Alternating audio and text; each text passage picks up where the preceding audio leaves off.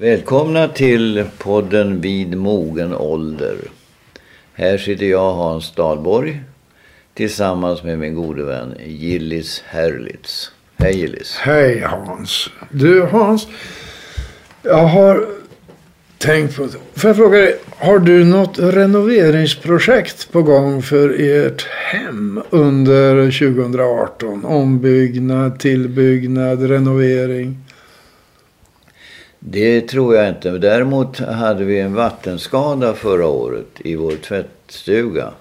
Och den behövde repareras.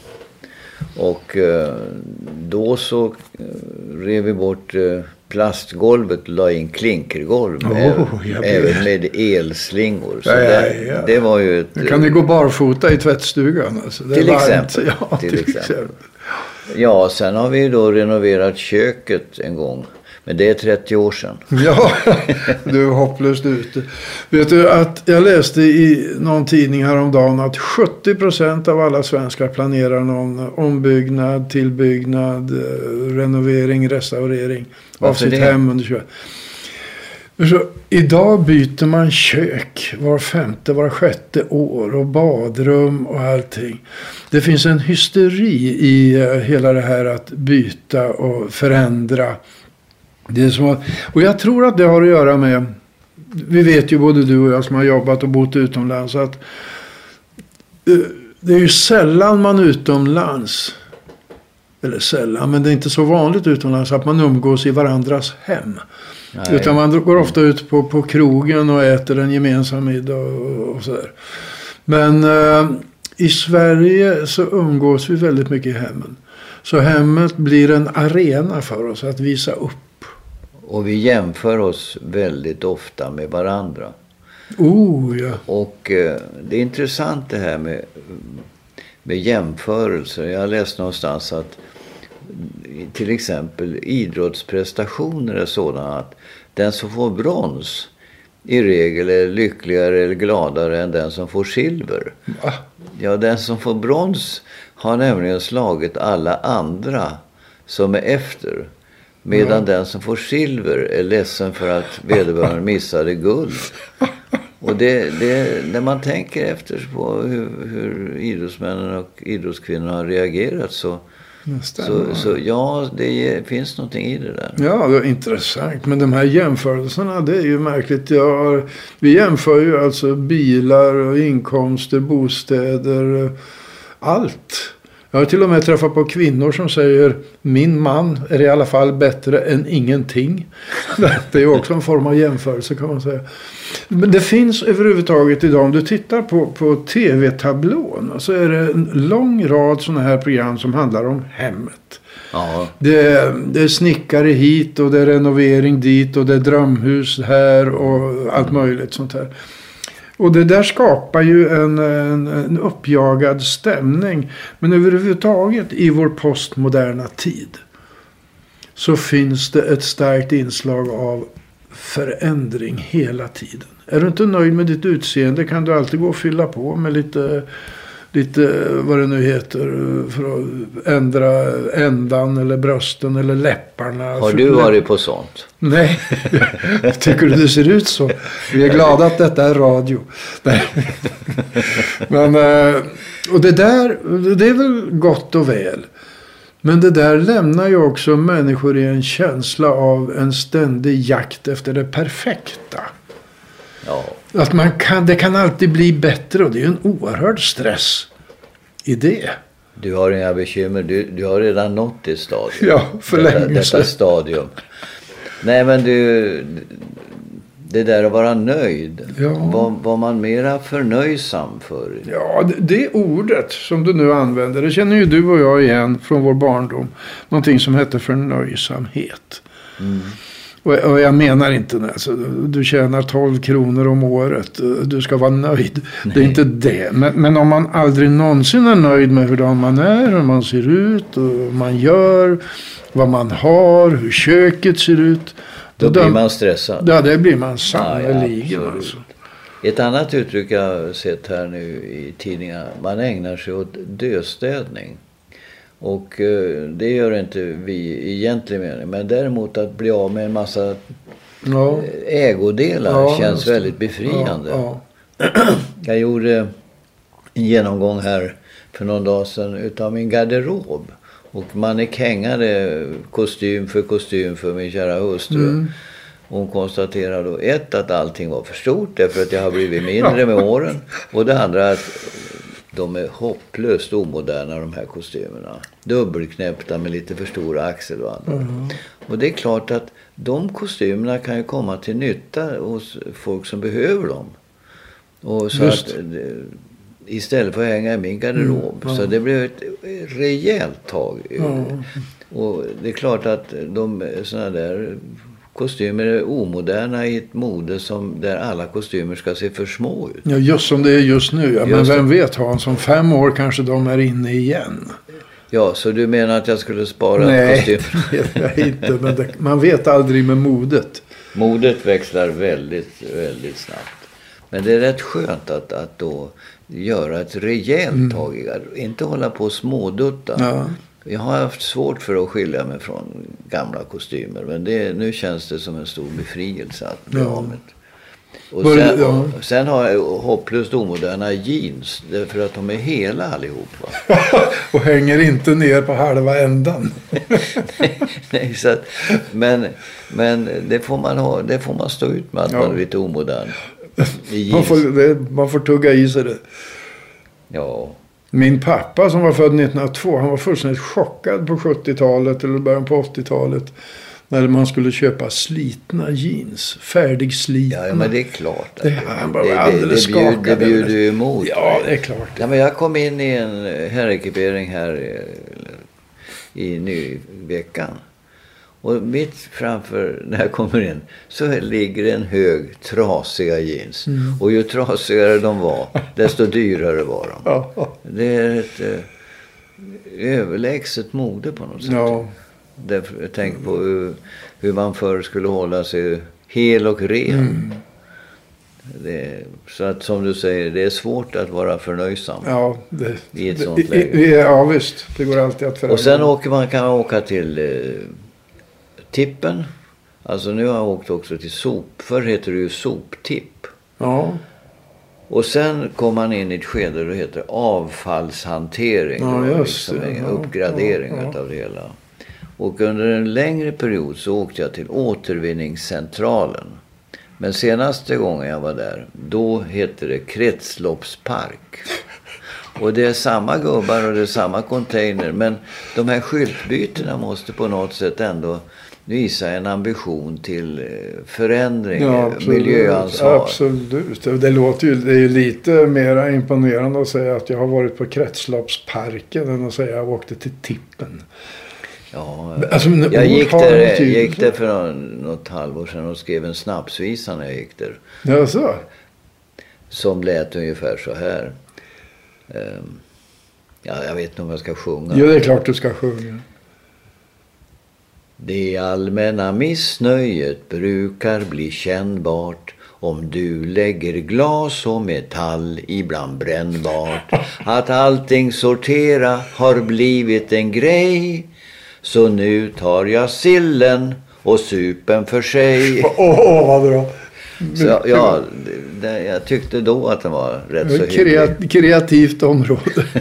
Men inte åker du väl till, eh, till eh, dit med dina kostymer? Nej, nej, då åker jag till Erikshjälpen eller Stadsmissionen. Ja, eller Absolut. Röda Korset. Eller Det finns Röda- många som- Ja, det finns många.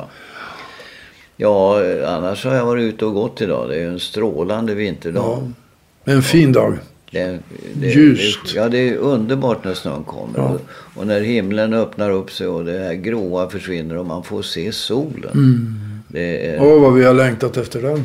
Ja, och eh, nere på sjön här så har man en bana som kanske i sin längd ja, kanske 7-8 kilometer. Och där är det nu fullt med skridskoåkare. Humrarna på ryggen som uh, Rit-Ola kallade det. Alltså man, eh, händerna på ryggen. Händerna på ryggen. Händerna på ryggen och Ja, fast, långfärd. re- Ja. fast numera åker ju många med stavar. ja, just. Och jag har en stor längtan att åka ner med, men jag vill inte råka illa ut så att jag avstår. Ja. Det är lätt hänt att man gör något fel. Och man... Det är också någonting som har utvecklats väldigt mycket. Jag vet inte om du kommer ihåg, det gör du naturligtvis. Men jag kommer ihåg de fasansfulla ögonblicken när man åkte skridskor som barn.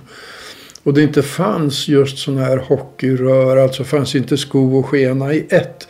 Utan man fick sätta någon sån här halvrör på, sko, på, skon, pjäxan och spänna och, och, med små nycklar. Och, och det var så fruktansvärt kallt. Alltså. Och så tog man fyra sig och så klang så åkte de av. Ja, ja, ja. Det dödade var... många glada idrottsämnen. Ja. Jag, jag var urdålig på, på skridskor som barn. Sen så skaffade jag mig långfärdsskridskor och åkte runt där nere. Ja. Och tog mig hjälpligt runt. Det har jag aldrig provat. Det, är ja, det är väldigt, väldigt roligt. Man, alltså ett skär om man drar iväg ett, mm. ja, 20 meter. Mm. Det är det som är så roligt. Mm. Ja, med denna utläggning om snön och vintern och skridskor ska vi Ska vi spela något? Ska vi spela Skridskoåkarna? Det är den enda som är tänkbar. Utav Emil Waldteufel. Han hette faktiskt egentligen eh, Levi. Han hette Charles Emile Levi och föddes i Strasbourg och levde i Paris. Så han var fransman. Och varför han kallade sig Waldteufel det var för att han skulle det skulle låta lite österrikiskt ja. för de hade väl nästan ja. lagt rabarber ja, på visst, allt med, med valser att göra. Så då lyssnar vi på Skridskoåkarna av Emil Waldteufel.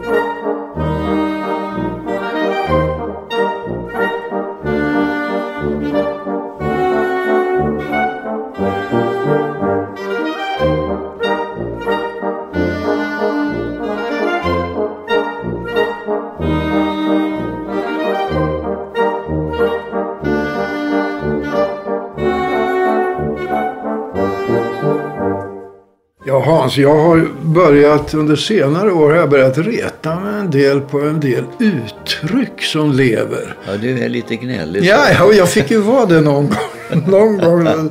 Inte bara vara lattjo. Nej, men uh, uttryck som... Du vet hur det är. En osanning som upprepas tillräckligt ofta framstår uppenbarligen så småningom som en oemotsägbar sanning. Tyvärr. Ja, och jag tycker en del av dem är rent obehagliga. Jag tänker på ett sånt här uttryck som Det finns inga problem, bara möjligheter.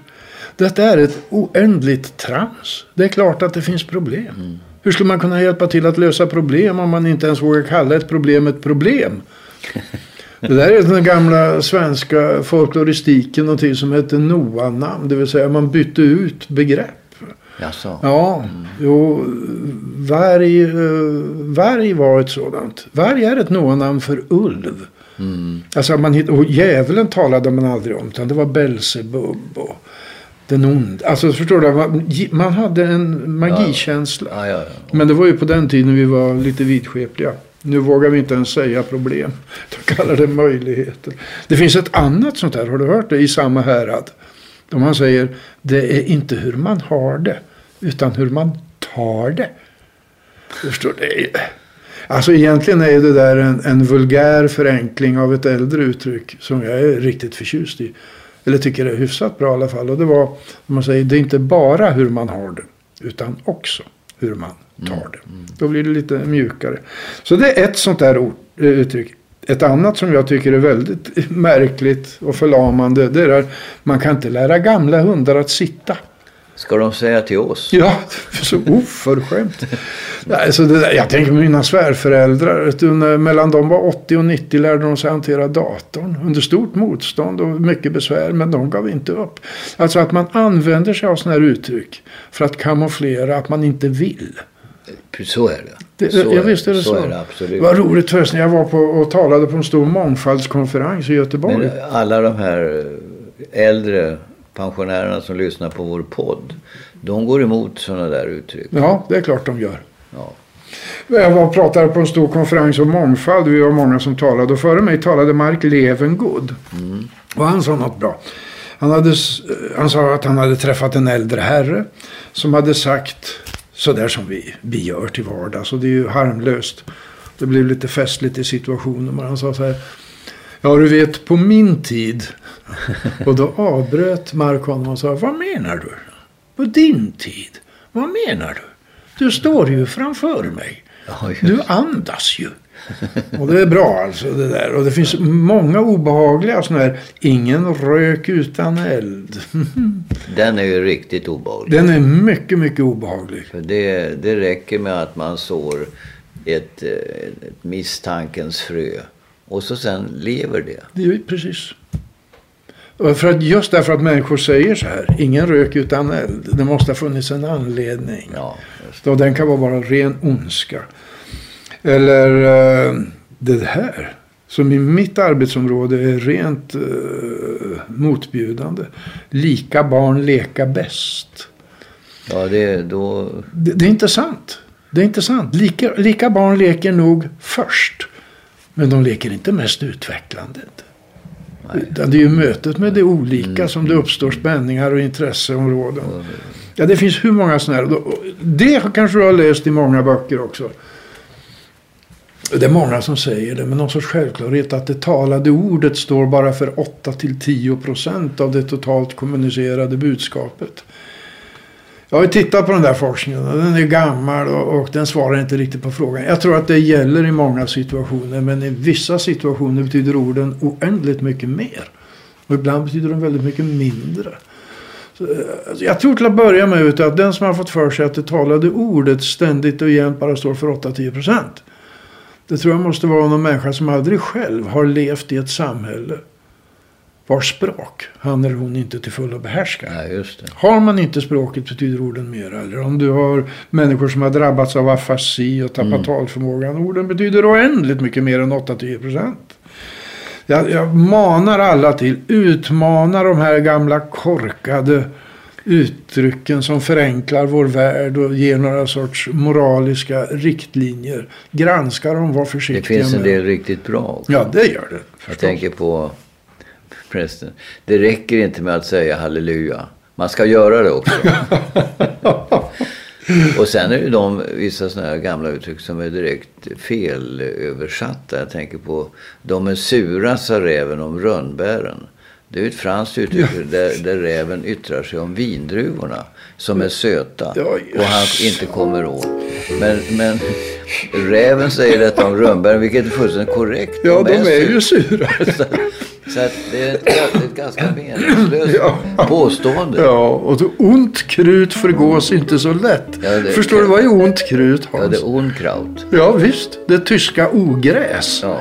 Det var ju det, det ursprungliga. Ogräs utrotar man inte så lätt. Nej. Men det har blivit ont krut förgås inte. Ja, det, det är underbart.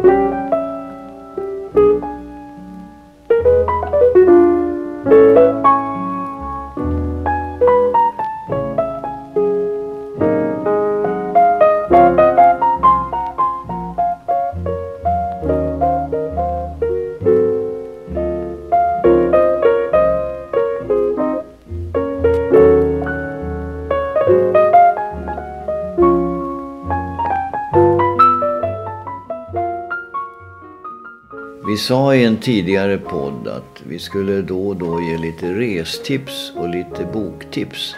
Om vi hade varit någonstans eller om vi hade läst någonting. Och, eh, har, har du något restips, Elis? Ja, det är klart vi skulle kunna prata om resor över hela världen och så. Men jag, jag tycker jag har allt mera börjat uppskatta att resa runt i Sverige.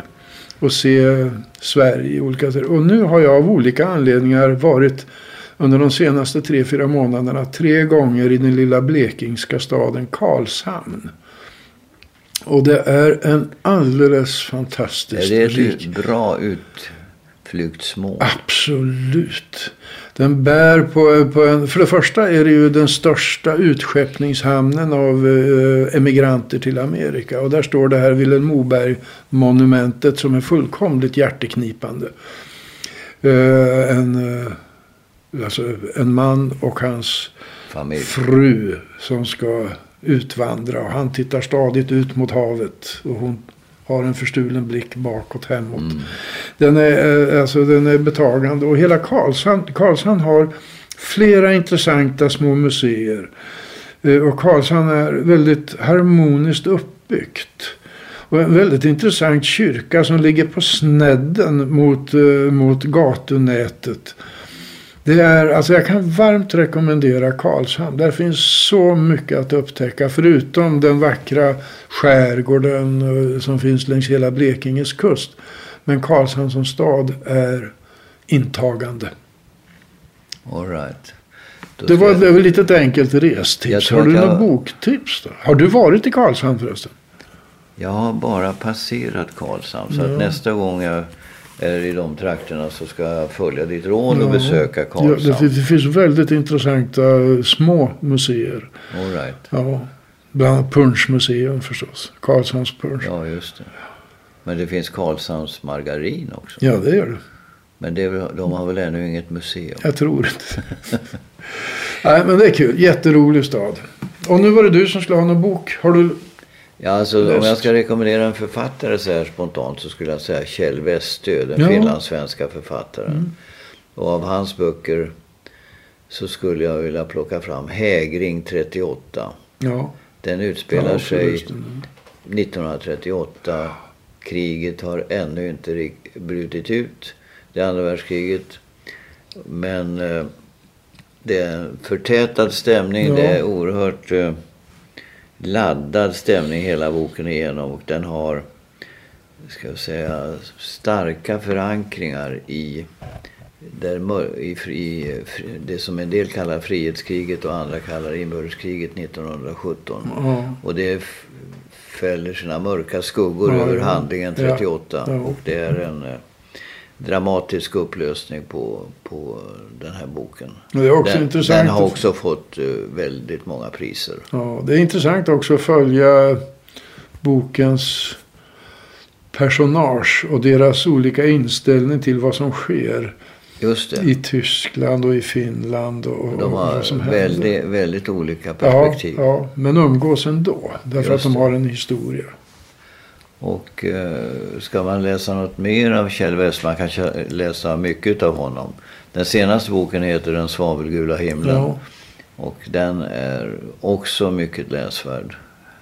Det handlar om en ung författare och hans liv.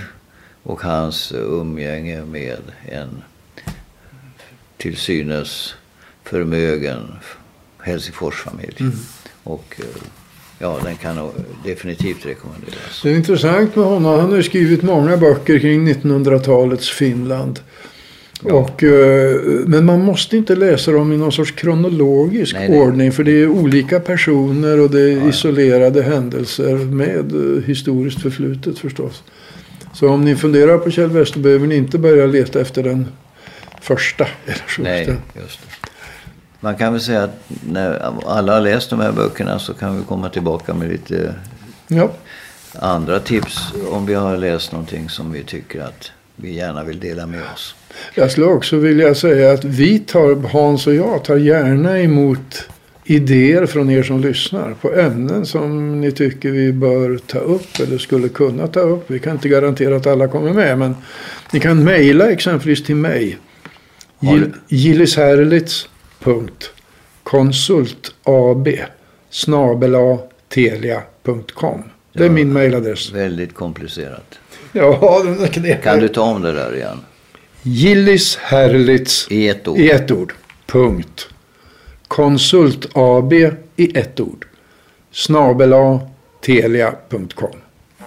Utomordentligt. Vi, vi, det har vi märkt. Vi får fler och fler yttringar från de som lyssnar på Ja, oss. Brev och jag får brev hem i lådan och, eh, och du får din mail. Mejl och sms. Och så, det är jättekul. Det är väldigt roligt och eh, det ger naturligtvis också uppslag till nya infallsvinklar Mm. på den här podden.